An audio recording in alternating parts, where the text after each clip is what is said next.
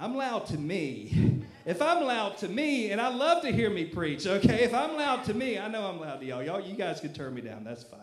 All right. Uh, Luke 9 51, the Bible says this It came to pass when the time had come for him to be received up, talking about Jesus, that he steadfastly set his face to go to Jerusalem. And he sent messengers before his face, and as they went, they entered a village of the Samaritans to prepare for him, but they did not receive him because his face was set for the journey to Jerusalem. And when his disciples, James and John, saw this, they said, Lord, do you want us to command fire to come down from heaven and consume them just as Elijah did? How about that?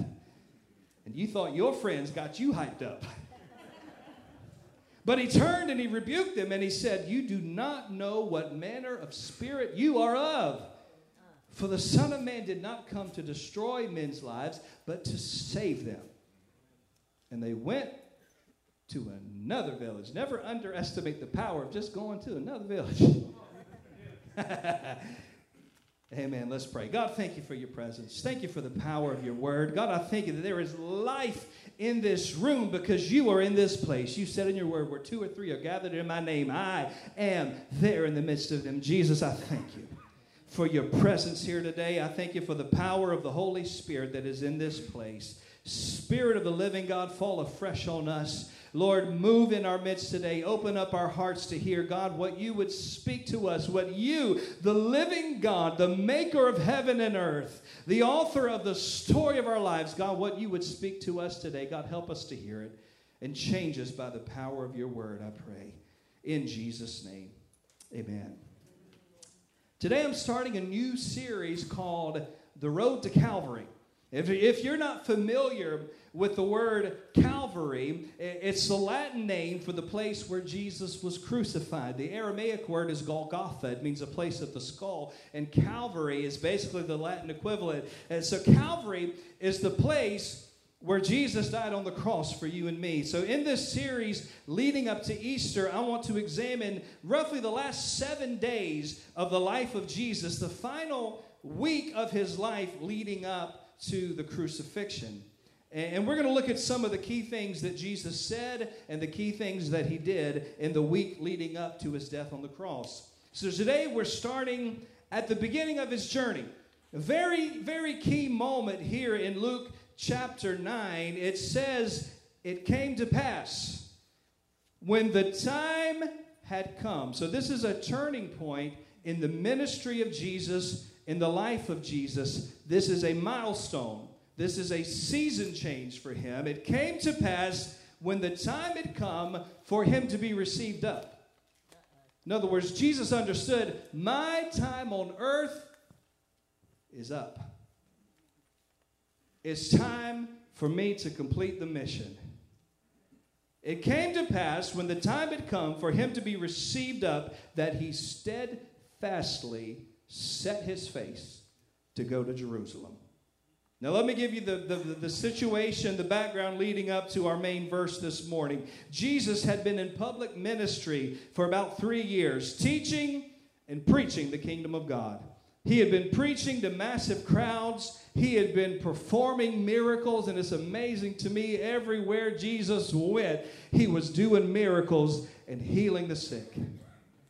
And that is encouragement to me because the Bible says that Jesus is the same yesterday, today, and forever. Church, he has not changed. There's not a sick person in the Bible Jesus did not heal. In fact, the Bible says that when Jesus went into his hometown, because of unbelief, he could do no great miracles, but even there, he healed the sick people. Healing is no big deal. It is no big thing for God. If you need healing, our God is the healer, and Jesus has not changed. It is the will of God, the plan of God. It is in the, the ability of God to heal you. In fact, God wants to heal you more than you want to be healed. I don't know about y'all. I talk to so many people. I talk to them in line at the grocery store. They can tell me 5,000 facts about their disease. Talk about it like it's an old friend. Old Arthur's been my friend for years and years and years. I can tell you everything you need to know about Arthur, every disease, every pill he needs, and every treatment he's ever had. But tell me, can't tell me two things. Can't quote two scriptures on healing. God wants to heal you sometimes more than you want to be healed because He is the healer. That's one of the names of God in the Old Testament Jehovah Rapha. I am the Lord your healer. He didn't tell Israel, I might heal you. I heal sometimes. It is the identity, the heart of God, the nature and the character of God. I am the Lord your healer. I don't know where that came from. That's just a that's just a word for somebody. I I, I, I was following somebody told me to, to follow this person, this theologian, somebody who went to cemetery. I, I mean seminary, to, to, follow them online, and I was listening to a lot of their breakdowns of doctrine, and, and they're really coming hard against against these these pastors who preach on healing. And, I listened to him be critical and, and sometimes hateful and just trashing these people. But it breaks my heart because he's missing the heart of God himself. You can come against me all that you please, but you're missing the very character and nature of God. He said, I am the Lord your healer. Jesus went about healing all who were oppressed of the devil. Jesus never met a sick person and said, I can't heal you because it's my will for you to be sick because this sickness is teaching you something. Church, that's bad theology. That's not the heart of God. And that same Jesus that went about healing all who were oppressed of the devil is the Jesus we serve. And that's the same Jesus that's in this room right now because he is in the midst of us because we are gathered in his name. And there is no devil in hell, there is no spirit of infirmity that can resist the presence of Jesus. Hallelujah. Where was I? He went about doing good and healing all who were oppressed of the devil. He was preaching and teaching the kingdom of God. He was performing miracles and doing great works of healing. And here is Jesus after doing this miracle ministry of love and mercy and compassion. Now it's time for him to make his final trip to Jerusalem. Jesus had been to Jerusalem many times. When you read the New Testament, he was always going into Jerusalem and always causing a stir. But he knows that this time will be different. He soon would allow himself to be taken prisoner. And there will be bloodshed and evil in Jesus. And Jesus really lived on Jesus. In the midst of two, really him before. If you come to the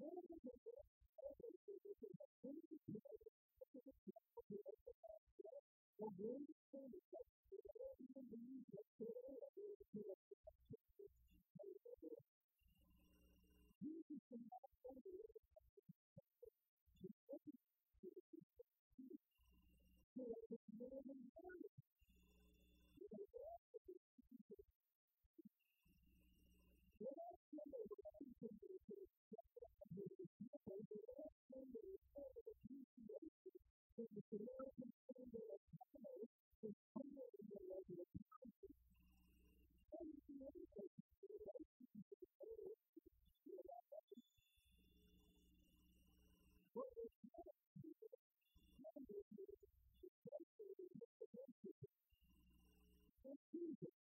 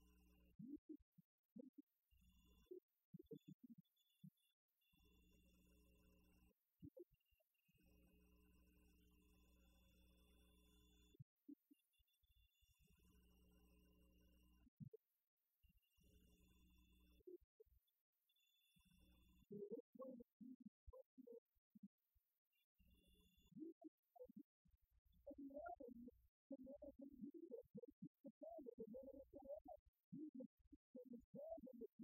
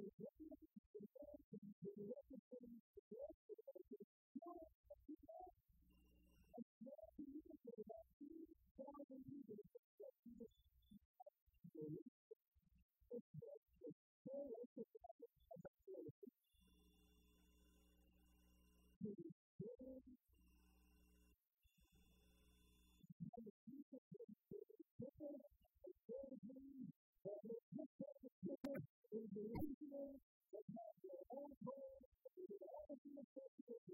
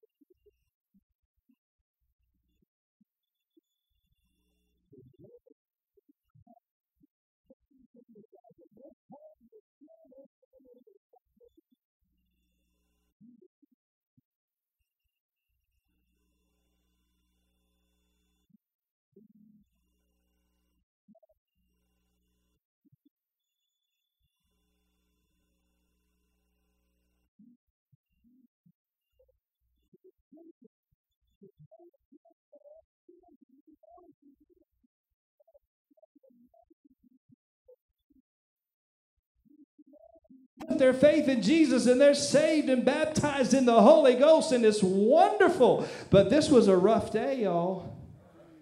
This was a rough day for Jesus. He's on the way to pay the price for their sins, and he gets detoured because they discriminate against him. He's on the road to the cross, and yet he gets hit with prejudice. Jesus was judged based on where he grew up and based on what he looked like. They did not receive him because his face was set for the journey to Jerusalem. My Jesus. These people are some of the few people in the history of the world to see Jesus walking on the earth and they missed their chance. They could have said, Jesus slept in my bed. Jesus bought a latte in my coffee shop, y'all. I, know, I know Jesus drinks coffee because there's a book in the Bible called Hebrews. Amen, Jehovah Java.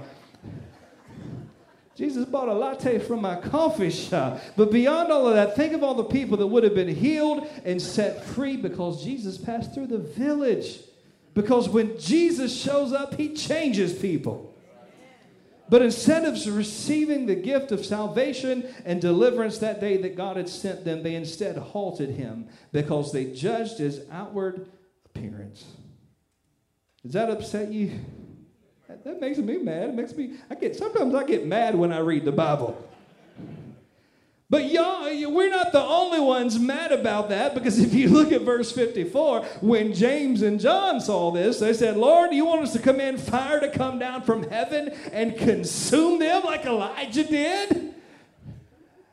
And there's the other side of the equation because God said, Vengeance is mine. I will repay, says the Lord. It's not up to us to bring down fire and brimstone and judgment on people just because they're wrong. Can I get an amen? amen. James and John, though, they were feisty. I, I mean, everybody needs a James and John in their life, but sometimes they need to calm down. Jesus even nicknamed them the sons of thunder. When they saw the prejudice of the Samaritans, they told Jesus, let's just rain down fire from heaven, just wipe them out. Look how Jesus responded in verse 55. He, he turned and rebuked them this is the heart of Jesus, y'all. He rebuked them and said, You do not know what manner of spirit you are of. There's two reasons why Jesus rebuked them. Number one, Jesus is God in the flesh, and he had the power to rain down fire from heaven.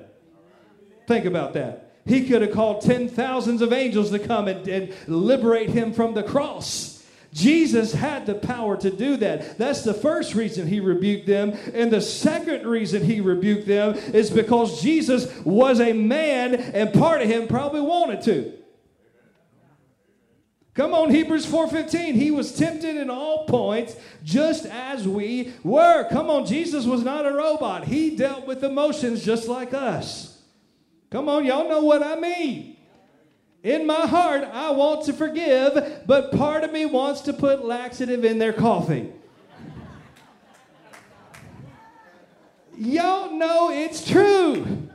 Part of, you, part of you wants to please God, and the other part of you wants to mess him up a little bit.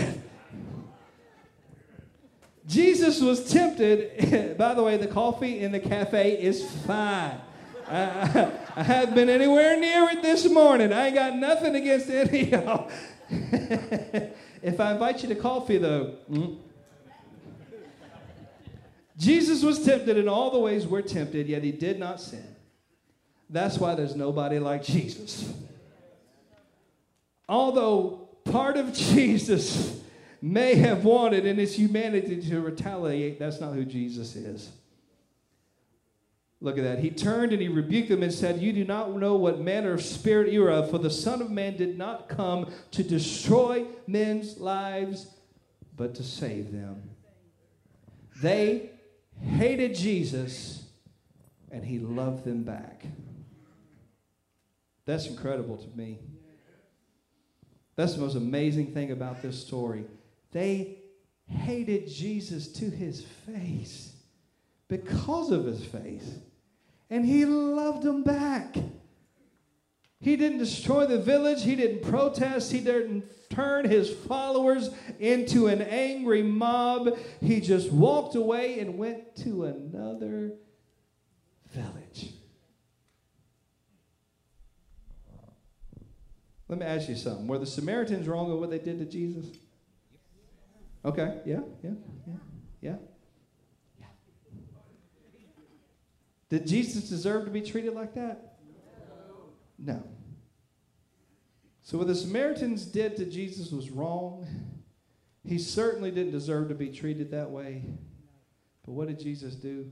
He forgave them. Jesus had the power to wipe them out. He had the power to flatten their tires. He had the power to make a few lug nuts disappear, baby. he had the power to nuke them. He had the power to lash out at them. He could have made them pay for what they did. He could have made them suffer, but instead, Jesus loved them despite their hatred. And He forgave them. Now, I'm going to warn you, it's about to get real for you and me. Are y'all ready? I mean, just put your little imaginary seatbelt on. Hang on to your chair if you got to. Here's where it gets real for us.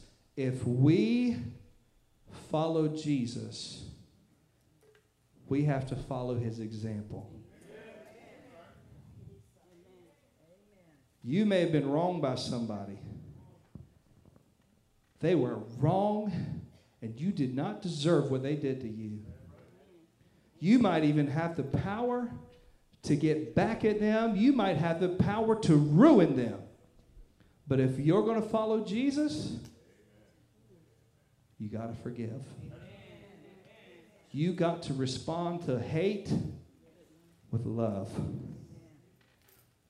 So Jesus didn't lash out. You know, you know what else Jesus didn't do? He didn't trash talk them. Oh, Lord, now I'm talking to everybody. Because this is where we struggle. Oh, oh, no, no, no. I'm not going to smash your windshield. but I will smash your reputation. This is where people struggle. They say, I've forgiven them and I'm not out for revenge, but let me tell you what they did.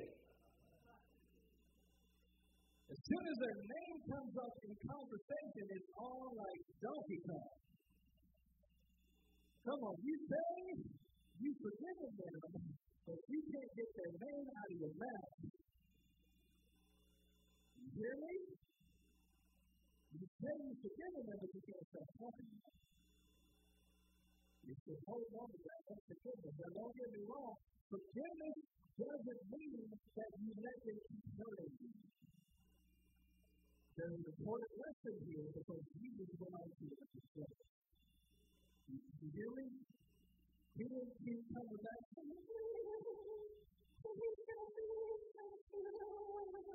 He said, okay, let's do another thing. He moved on. Sometimes you got to on. Okay? I told everybody, you know, we're, we're forgiving, but we're not stupid. You hurt me, I'll forgive you, and I'll love you with the love of the Lord, but I'm not going to keep going around this circle over and over and over again because there, there's a village somewhere else that still needs knitting. I'm going to keep moving. You know what I'm saying? I got a little illustration. I got a little illustration. I, got a building, a building that's very dear to me. I feel a deep connection to this place. But I put this up here as an illustration, okay? Beautiful glazed illustration. But I want you to remember this, okay? If, let's say, that I'm standing outside of Krispy Kreme because this is a, this is a real world scenario. I would be likely to stand outside of Krispy Kreme, although I would be more likely to be inside Krispy Kreme. But let's say that I'm standing here in the doorway, And then somebody walks up. Let's say let's say Brian, because Brian's my friend from Fremont. I'm from Red Oak. He's from Fremont. We're both from you know little small town, and we're small town friends. And let's say that I'm standing here and I got my hand in the door jamb, and let's say that he walks in and he slams my finger in the door. Oh, somebody put my fingers in the glazing real quick. No, don't do that. I'll bite them all. But let's say, let's say Brian slams my fingers in the door. It hurts. I can forgive him. No problem. But the next time Brian walks through the door, I'm going to have my fingers in my pocket. Do you see what I'm saying? Like, we're, we're still friends. Is my brother in Christ, and I forgive him, but I'm just going to watch my fingers next time. As Christians, we forgive, but if you keep getting hurt at the village gates, it's time to go to another village. Y'all with me? You good? You all right? Everybody okay? This is yes, this is no.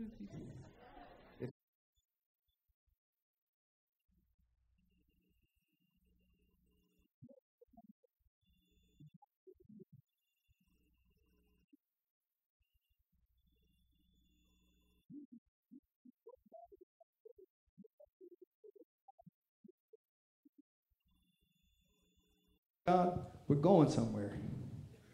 Don't waste your time on the same problems over and over and over again when God has called you to reach the lost and to make a difference in this world.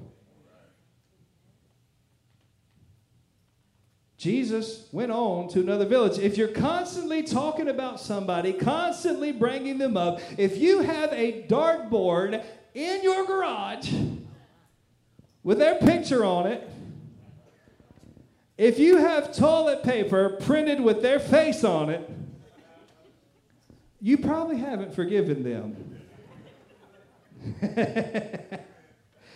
how do I now, how do I know Jesus didn't talk bad about the Samaritans? Because right after this happened in Luke chapter 10, he tells the parable of the good. Ah. This happened right after that. Jesus used the people that hated him, and he gave an example of the Good Samaritan. Look at that. Look at Jesus being Jesus. And if we're going to follow him, oh, we got to follow his example. Come on, church. Let's get quiet in this Methodist church today.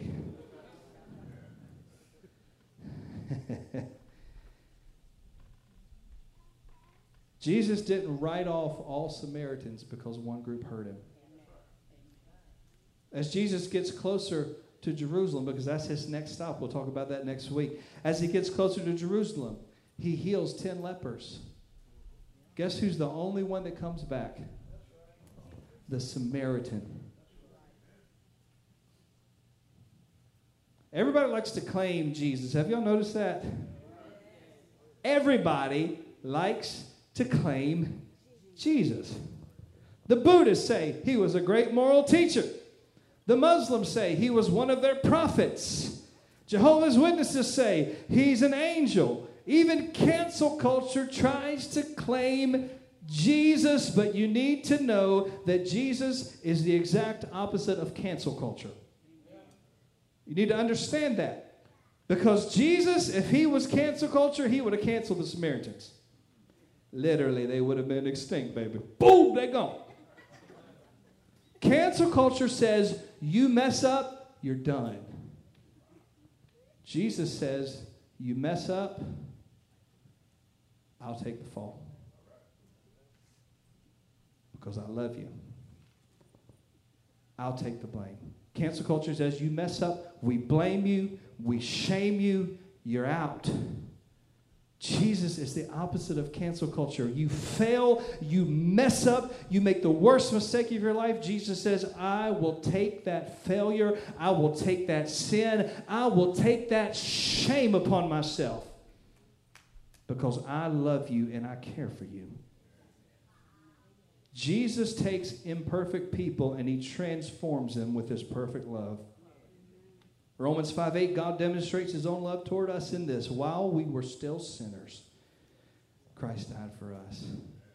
The Samaritans hated him, and he did nothing but keep on loving them. You've never known love until you've known the love of Jesus.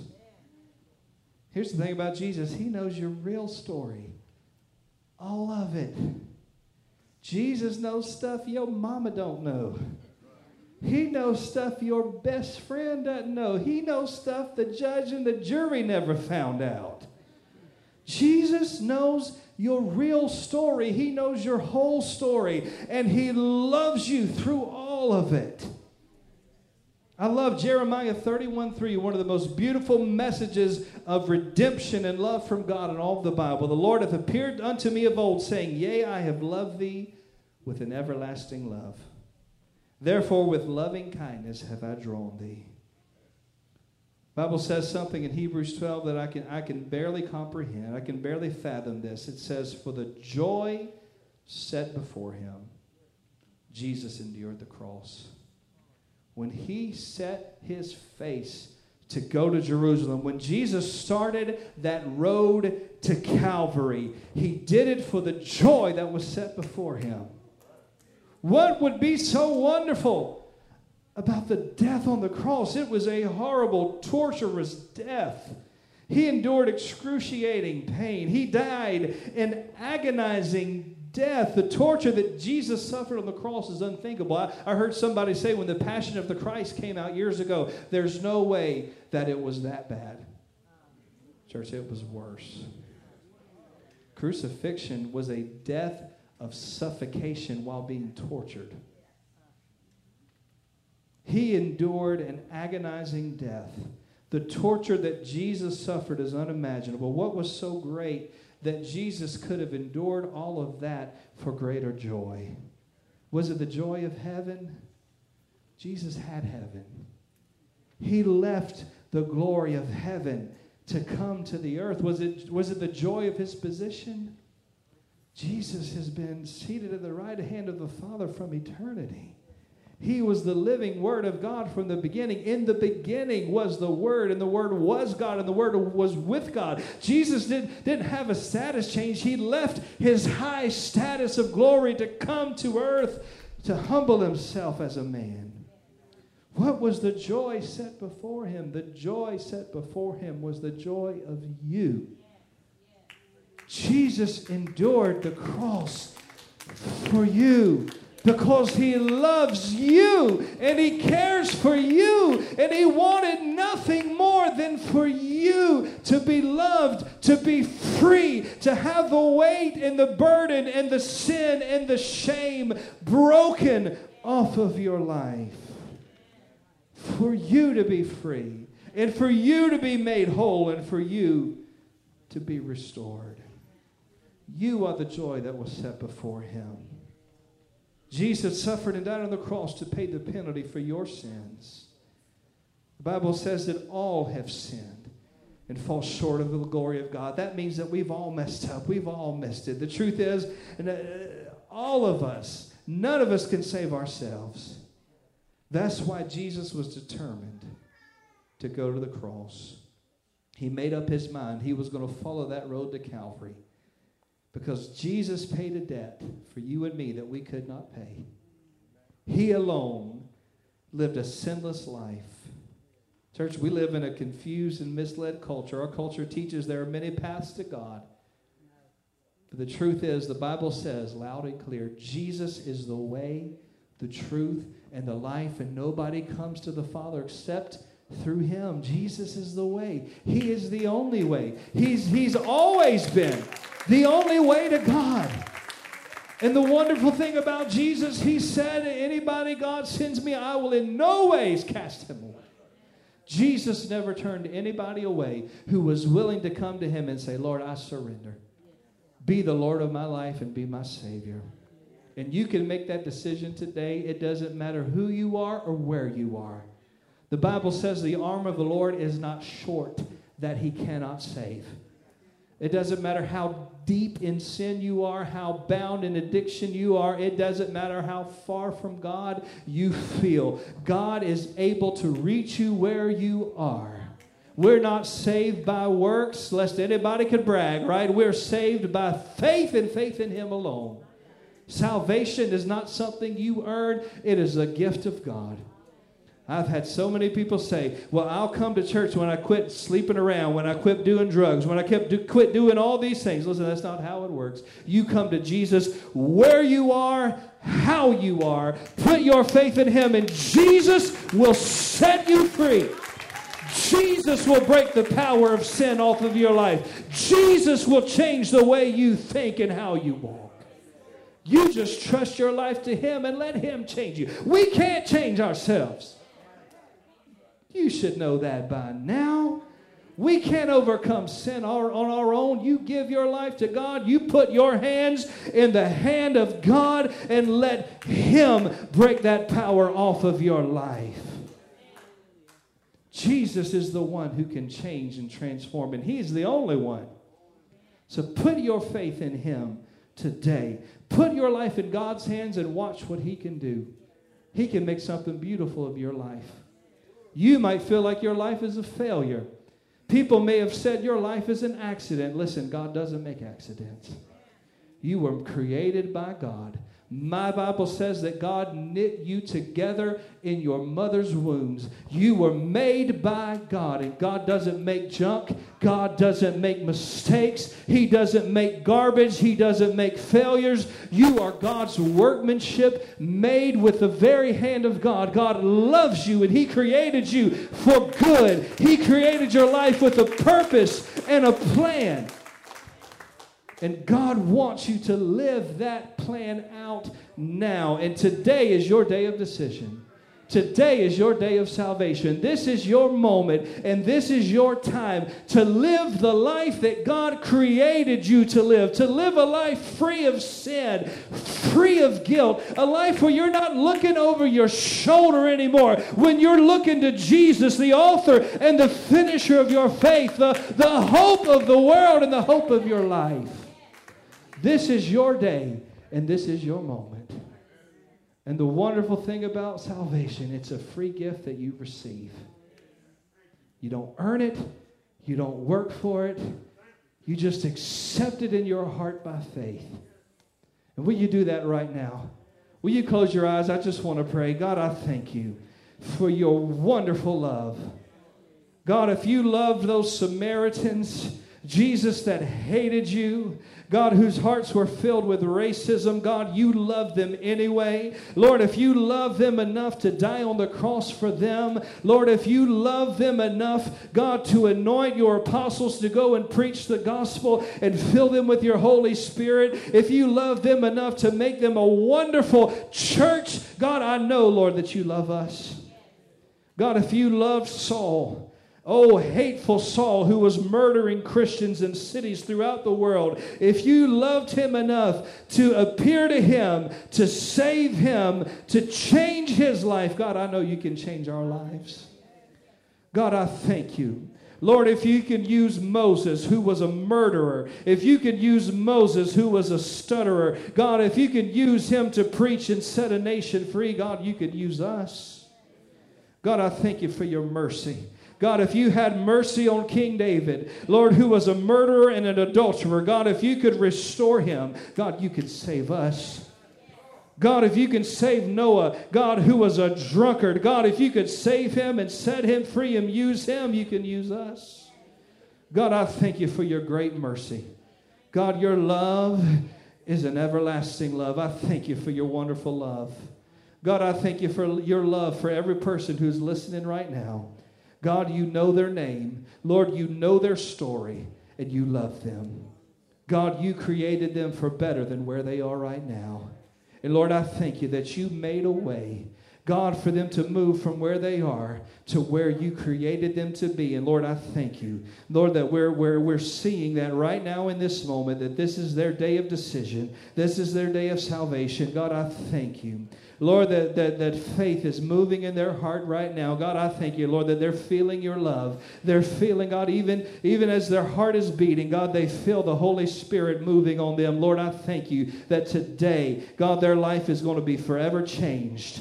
And Lord, I thank you for giving them the faith and the boldness right now in this moment, Lord, to put their faith in Jesus. God, to let go of the things of this world. God, to let go of their past. Lord, to let go of their guilt, let go of their shame, and to hold on to Jesus, Lord, with every fiber of their being. And God, I thank you, Lord, that as they make that decision right now, Lord, they will never, ever be the same. But Lord, their life is going to be transformed from this moment forward.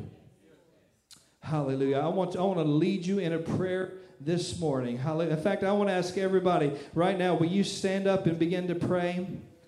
As we turn the lights down, I, I want to ask our, our, altar team, will you guys come and join me? I feel like I, I, feel like people need to come forward this morning. If you're here today and you feel God moving on your heart, I want to ask you to come. If you if you want to make that decision today, to accept Jesus, or maybe you've fallen away from God and you want to come back to Him this morning, will you come to the altar? We want to pray with you specifically. I, I, feel like we need to make this thing personal this morning. Will you come this morning? I want to ask our worship team, will you guys come? We just want to take a few moments, but today you say, I want to follow Jesus. Will you come and join us at the altar this morning? Church, will you begin to pray? Father, I thank you for your love. I thank you for your mercy. Lord, I thank you that you're moving on hearts right now. Lord, I thank you that even those who are listening, God, on YouTube, those who are listening on the podcast by CD, God, I thank you for your presence and power and strength. Lord, I thank you that today is a day of salvation. Today is a day of decision. Lord, I thank you that you are calling people back to the family of God. Lord, I thank you, Lord, for people who are struggling right now. Lord, that you're calling them back to be fully on fire for Jesus this morning. I want to ask our church leaders, will you come and help us pray? We got more people coming. Will you come and pray and lead these, lead these folks in prayer salvation this morning?